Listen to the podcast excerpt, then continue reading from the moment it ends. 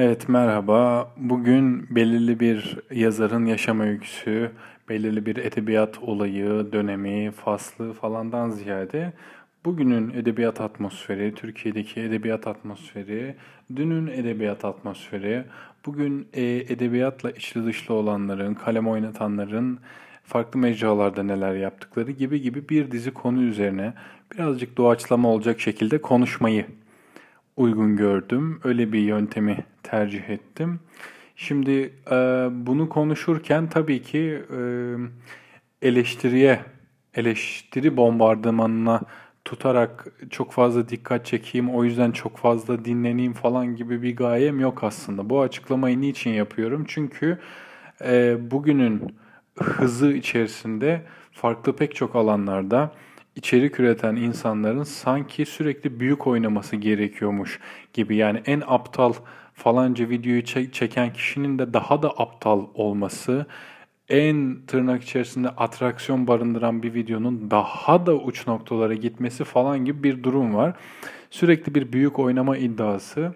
Bu büyük oynama iddiası tabii ki e, derinlerinde gerçekten bir amacı, felsefesi vesaire yatıyorsa tabii ki çok etkileyici bir sanat işi olabiliyor mesela ama yalnızca e, günün beklentisi ya da öyle olduğu için veya günün beklentisi öyle zannedildiği için e, sürekli büyük oynayan ama içi boş e, işler de olabiliyor. Dolayısıyla benim amacım ikincisi değil. Tabii ki bir podcast yani işitsel içerik bir sanat işi olmayacağı için aslında benim amacım ikincisi de değil, e, birincisi de değil. Peki ne amacım? Yıllardır işte üniversitede Türk Dili ve Edebiyatı bölümü okudum. Okurken e, işte otostopla oradan or- oraya seyahat ettiğim için e, farklı üniversitelerde hocalarla da tanıştım ettim. Yatay geçiş yapmıştım zaten dolayısıyla dolayısıyla zaten kafadan iki üniversite ve o üniversitenin edebiyat Türk Dili ve Edebiyatı bölümünün hocalarını gördüm vesaire derken daha sonra kitap fuarlarında çalışmak, işte İstanbul'da çok e, doğma büyüme İstanbullu biri olarak e, Beyoğlu'ndaki sahaflar, Kadıköy'deki, Bakırköy'deki sahaflar, onlarla içli dışlı olmak veya onlarla içli dışlı olanlarla sohbet etmek. Uzun sözün kısası. Bütün bunlar bana belirli bir bakış açısı, belirli bir bilgi, veri sundu. Ben de bu veriler ışığında birazcık sizinle konuşmak istedim. Hepsi bu. Şimdi e, edebiyatla, yayıncılıkla, yayın dünyamızla içli dışlı olanlar e, bugünün yayın dünyasının yazar adaylarının sosyal medya hesaplarına baktığını bilirler. Önce bunu bir eğrisiyle doğrusuyla bunun ne anlama geldiğine bir bakmaya çalışalım ve bir yayıncı kafasıyla bakmaya çalışalım. Tam mümkün değil. Çünkü varsayım yapıyoruz. Ama anlamaya çalışalım önce. Eleştiri bombardımanına falan tutma hatasına düşmeden. Şimdi bir yayıncı olarak, bir yayın evi sahibi olarak diyelim ki ben nitelikli romanlar, iyi, üzerine iyi çalıştı, çalışılmış araştırma kitapları, iyi mütercimlerin çevirdiği kitaplar yayımlamak ister miyim? Evet. Kime sorsak isterim der zaten. Kimse hayır ben çok leş, berbat, niteliksiz, aptal saptal kitapları roman adı altında sunayım falan demez. Dolayısıyla e, herkes bunu söyler teoride. E, pratiğe döktüğümüz zaman bu herkesin onay verdiği bu görüşe sahip çıkanların sayısının azaldığını görürüz. Ama tamamen ortadan kaybolmaz. Sıfır noktasına inmez. Yine pratikte de ya ben nitelikli e, eserler, romanlar, araştırma kitapları artık o yayın evinin e, kitap bastığı kategoriler neyse o alanlarda nitelikli işler, kitaplar çıkartmayı istiyorum diyenler de olabilir pratikte. Böyle bir yayın evi sahibi düşünelim. Ama gel gelelim herhangi bir yayın evinin web sitesindeki künye bölümüne bakarsanız göreceksiniz ki o yayın evinin adı veya o adın daha da uzatılmış versiyonu ve sonunda falan filan şirketi yazar. Yani dolayısıyla şirket, şirketleşme, yani ticaret, yani para. Dolayısıyla ben ne kadar nitelikli işler yapmak istersem isteyeyim, böyle ideallerim olursa olsun para kazanmak gibi bir gayem de olmak zorunda. Bunda hemfikiriz mesela. Bunda e, bir problem görmüyorum. Niçin bir problem görüldüğünü de bilmiyorum. Falanca yazarın yayımlattığı romanını reklam yaptığı zaman ona gelen eleştirileri de anlamıyorum. Tabii ki bir kültür ürünü olduğu için popülist bir şekilde reklam yapmaya veya o sunduğun kültür ürününün havasını, mayasını, hamurunu bozacak şekilde reklam yapmaya gerek yok. Ama reklam veya e, yayımlanan romanından para kazanma isteği kötü bir şey değil. Niçin kötü? Niçin eleştirilecek bir şey olsun? Dolayısıyla bir yayın evi sahibi de tabii ki e, çıkacak kendi yayın evinden, kendi bünyesinden çıkacak kitaplara, romanlara birazcık o gözle bakabilir. Bugünün dünyasında e, bir iş başvurusu yaptığınız zaman dahi sizin sosyal medya hesaplarınıza vesaire bakılabiliyor. Bu yalnızca falanca kurum öyle yaptı, filanca kurum böyle yaptı falan değil. Herhangi bir özel sektörde de bir başvuru yaptığınızda sizin sosyal medyada bıraktığınız ayak izlerine bakılıyor zaten. Yani bugünün dünyası oradan yürüyor. Ee, benim de bu programı buradan buradan yaptığım için aslında bu anlaşılabilir bir durum. Bununla beraber e, niteliğin çok ağırlıklı olarak ortadan kalkıp neredeyse çok çok çok büyük oranda e, dosyasını, roman dosyasını gönderen yazar adayının sosyal medya hesaplarına, oradaki takipçi sayısına bakılması da tabii ki kültür ürünleri deposu olarak gördüğümüz yayın evlerine e, yakıştırdığımız bir tutum değil. Dolayısıyla burada hem bir yandan nitelikli eserlerin basılması, bir yandan da e, bugünün şartları, bugünün mecraları, med- medyaları neyse o günün onun o medyanın, o mecranın kurallarına uygun olarak bu işi yürütebilmek önemli tabii ki. Mesela ben şeyi çok e, önemserim. E, Erdal Öz, e, canlı yayınlarının kurucusu Erdal Öz e, bir defasında şimdi adını hatırlayamadım yabancı bir yazarın e, çevirisini istetiyor. Ve zannediyorum Can Yücel'den istiyor. Ve kendi yayın evinden basacak. Bunu e, Spotify'da e, Okan Bayülgen'in programına, Okan Bayülgen Spotify'da sanırım program yapmıyor ama radyo yayını yaptığı bir program Spotify'da yüklenmişti. Orada dinlemiştim. Can Öz anlatıyor. Erdal Öz'ün oğlu. Erdal Bey canlı yayınlarının kurucusu. E, falanca işte yabancı yazarın orijinal metniyle o metnin çevirisini karşılaştırıyor ve orijinal metnin daha uzun olduğunu yani tamamen e, ölçü bazında bir değerlendirme yaparak böyle bir sonuca varıyor ve bunun niçin olduğunu sorguluyor. Şimdi bu hakikaten e, dikkat isteyen, işini mümkün mertebe e, seven, işine dört elle sarılmış ve bunu bunun içerisine tutkusunu da katmış bir kişinin fark edebileceği veya merak edebileceği bir şey diyebiliriz. Şimdi o günün dünyasından bugün isim vererek tabii ki konuşmayacağım bugünle ilgili kimseyle hani papaz olmaya gerek yok ama bugünün dünyasına baktığımız zaman e, daha çok Instagram like'ları moda tabiriyle e, bunların peşine düşen bir sürü e, canlı yayınlarından bahsetmiyorum yanlış anlaşılmasın. Bir sürü yayın dünyasında örnek bulabiliyoruz. Şimdi biraz bu işlerle içli dışlı olan insanlar aşağı yukarı hangi yayın evlerini kastettiğimi vesaire aslında tahmin ediyorlardır veya bizzat kendileri şahit olmuştur ya da şahit olan arkadaşlarından duymuşlardır. Dolayısıyla zaten hani kör göze parmak bir şekilde de isim vermeye gerek yok. Şimdi burada e, böyle bir durum ilerliyor. Bir ikincisi özellikle alanı edebiyat, yazarlık olmayan ama sanatın farklı disiplinlerinde şöhret kazanmış sanatçıların mesela müzisyenlerin kitapları basılıyor. Burada da tabii ki e, olay 3 aşağı 5 yukarı genellikle hep şöyle gider. E, falan o ilgili yayın evinin sahibi ya da hangi kitabın çıkacağı ile ilgili sorumluluk üstlenen yetkili kişi veya kişiler e, falanca müzisyene, filanca meşhura gider derler ki siz bir hayat hikayenizi yazın ya da ona benzer bir şey biz de basalım ne dersiniz derler. İlg o bahsedilen, adı geçen, teklif götürülen müzisyen veya farklı bir alandaki bir sanatkar, sanatçı da tabii ki kendi hayat hikayesini yazmayı keyifli bulacağı için buna tamam der. Dolayısıyla zaten mesela müzikte şöhret kazanmış biri e, bu şöhretini e, bu şöhretinden yararlanarak, bundan beslenerek bir kitap çıkartır ve o kitapta satar. 2 kere 2 4. Böyle de durumlar var. Onun dışında tabii ki tabii ki iyi eserler, üzerine çalışılmış eserler ve o eserleri hayata geçirmiş yazar adaylarının veya yazarların inatları tabii ki onları başarılı kılacaktır. Bu bahsettiğim şey herhangi bir tırnak içerisinde piyasanın yüzde yüzüne denk düşen bir gerçeklik değil. Ama böyle de bir yan var. Geçenlerde e, mekanın sahibine geldik diye bir YouTube kanalı mıydı? Öyle bir şey. Orada bir program izliyorum.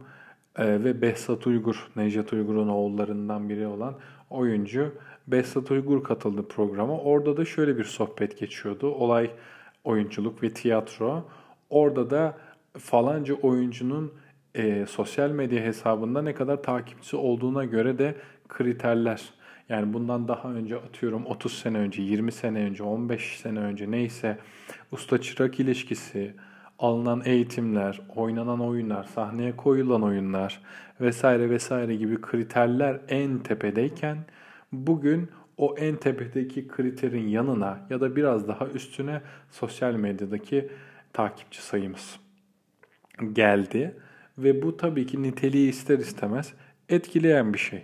Sohbetin başında demiştik bir yayıncı olarak tabii ki nitelikli kitaplar çıkarmak isteyebilirsiniz. Bununla beraber siz isteyin ya da istemeyin tabii ki para kazanmak isteyeceksiniz. Geçinmek için, onu döndürmek için, o çarkı döndürmek için vesaire.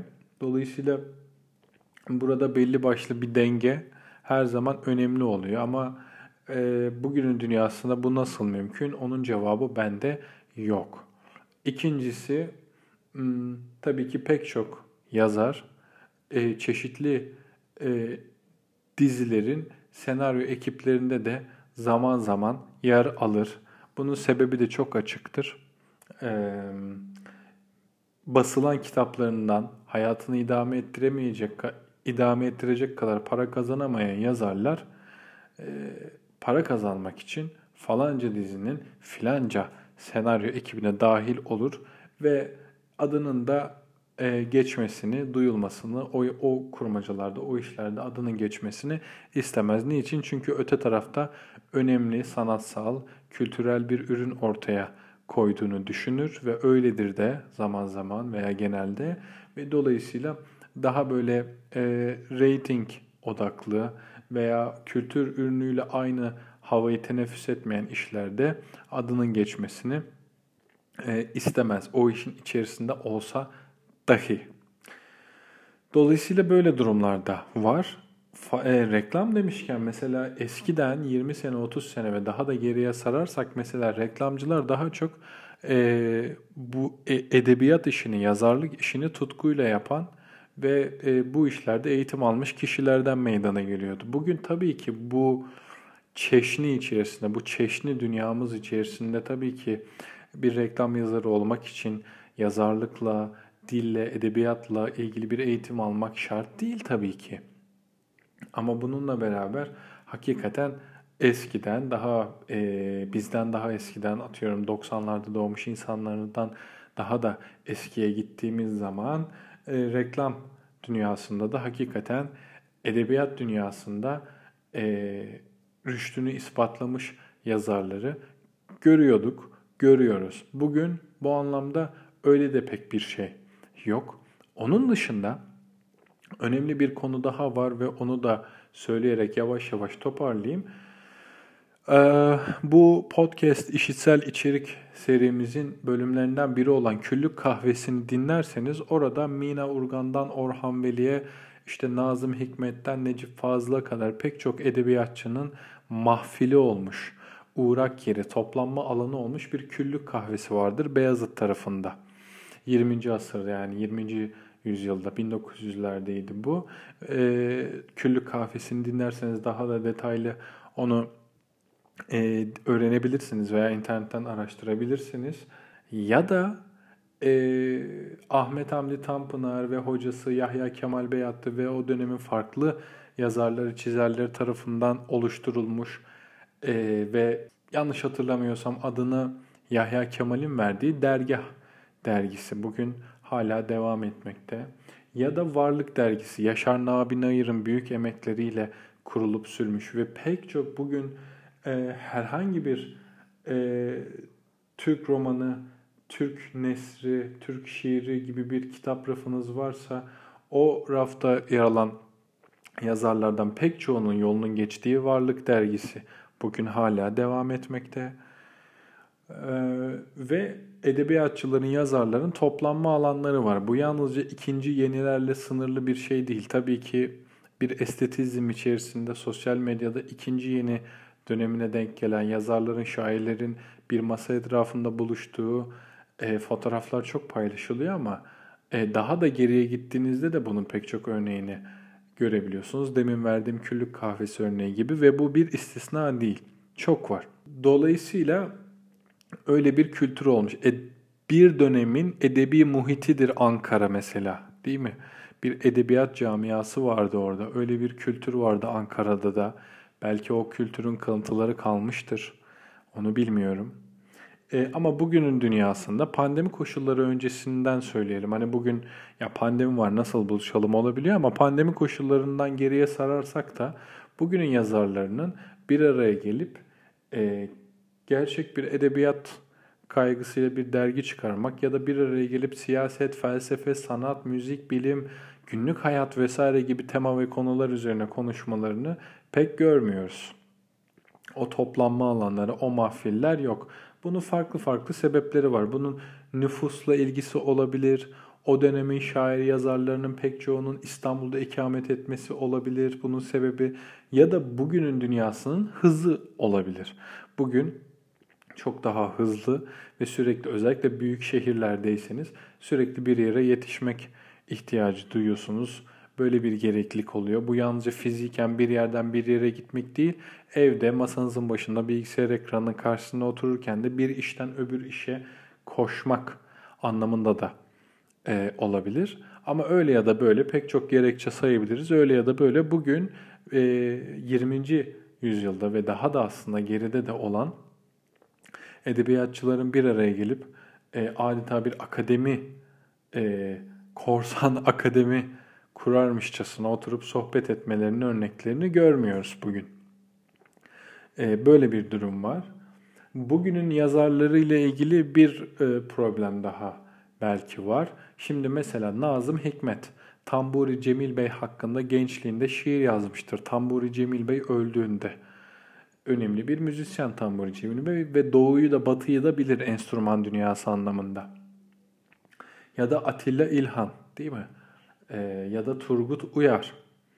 Ee, ya da Tezer Özlü vesaire. Şimdi bunlar, bu isimler e, kendi dönemlerinde veya daha önceki dönemlerde çıkmış, Türkiye'de çıkmış önemli eserleri bilirler. Atilla İlhan, Turgut Uyar, Nazım Hikmet şair olarak divan şiirinden haberdardırlar mesela. Bunu bilirler. Ya da e, klasikleri bilirler. Türkiye'de klasik olarak kabul görmüş e, eserleri bilirler. Ya da Tanzimat dönemi edebiyatını bilirler. Şimdi bir Rus yazarıyla konuştuğumuzu varsayalım. Size Tolstoy, Dostoyevski okumadım dese o yazara ne kadar inanabilirsiniz o sohbetin devamında. Aynısını bir Fransız yazar için düşünelim. Victor Hugo okumadım, Baudelaire okumadım derse ne kadar inandırıcı olur. E, yetkinliği gözümüzde küçülür mü, büyür mü bir daha tartışmak lazım. Doğuya gidelim, işte İran'a gidersek ben İran edebiyatını pek severim. Orada Firdevsi'yi veya Ömer Hayyam'ı veya Sadık Hidayet'i bilmiyorum okumadım diyen bir yazar varsa da bir garipseriz zannediyorum ki. Ama e, Türkiye'de e, ki yazarlar arasında böyle arkalarından atlı koşturuyormuş gibi direkt bir Avrupa edebiyatına, Batı edebiyatına bir koşu vardır. Dolayısıyla buradaki bir takım nadide eserleri de gözlerinden fevkalade kaçırıyorlar. Buna Reşat Nuri Güntekin örnek verebiliriz. Buna Recaizade Mahmut Ekrem'e örnek verebiliriz. Buna divan şiirine örnek verebiliriz. Hüsnü Aşklar vesaire. Buna e, Tanzimat Edebiyatı dönemini örnek verebiliriz. Namık Kemal'den Şinasi'ye, Ziya Paşa'dan falanca yazarına kadar veya dönemin gazeteleri bizden önceki yazarlar, çizerler bunları büyük oranda biliyordu.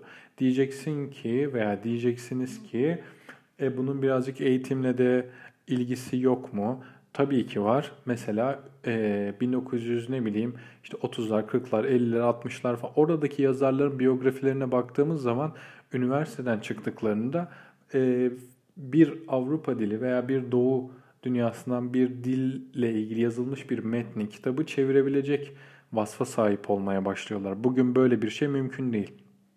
Böyle bir durum var hakikaten ama yine de kimse onlara sen divan şiirini öğreneceksin diye dayatmadı. Ama bugünün yazarları hepsi değil. Tabii ki bir genellemeye gitmiyoruz. Tabii ki bir genellemeye gidemem. Haksızlık olur.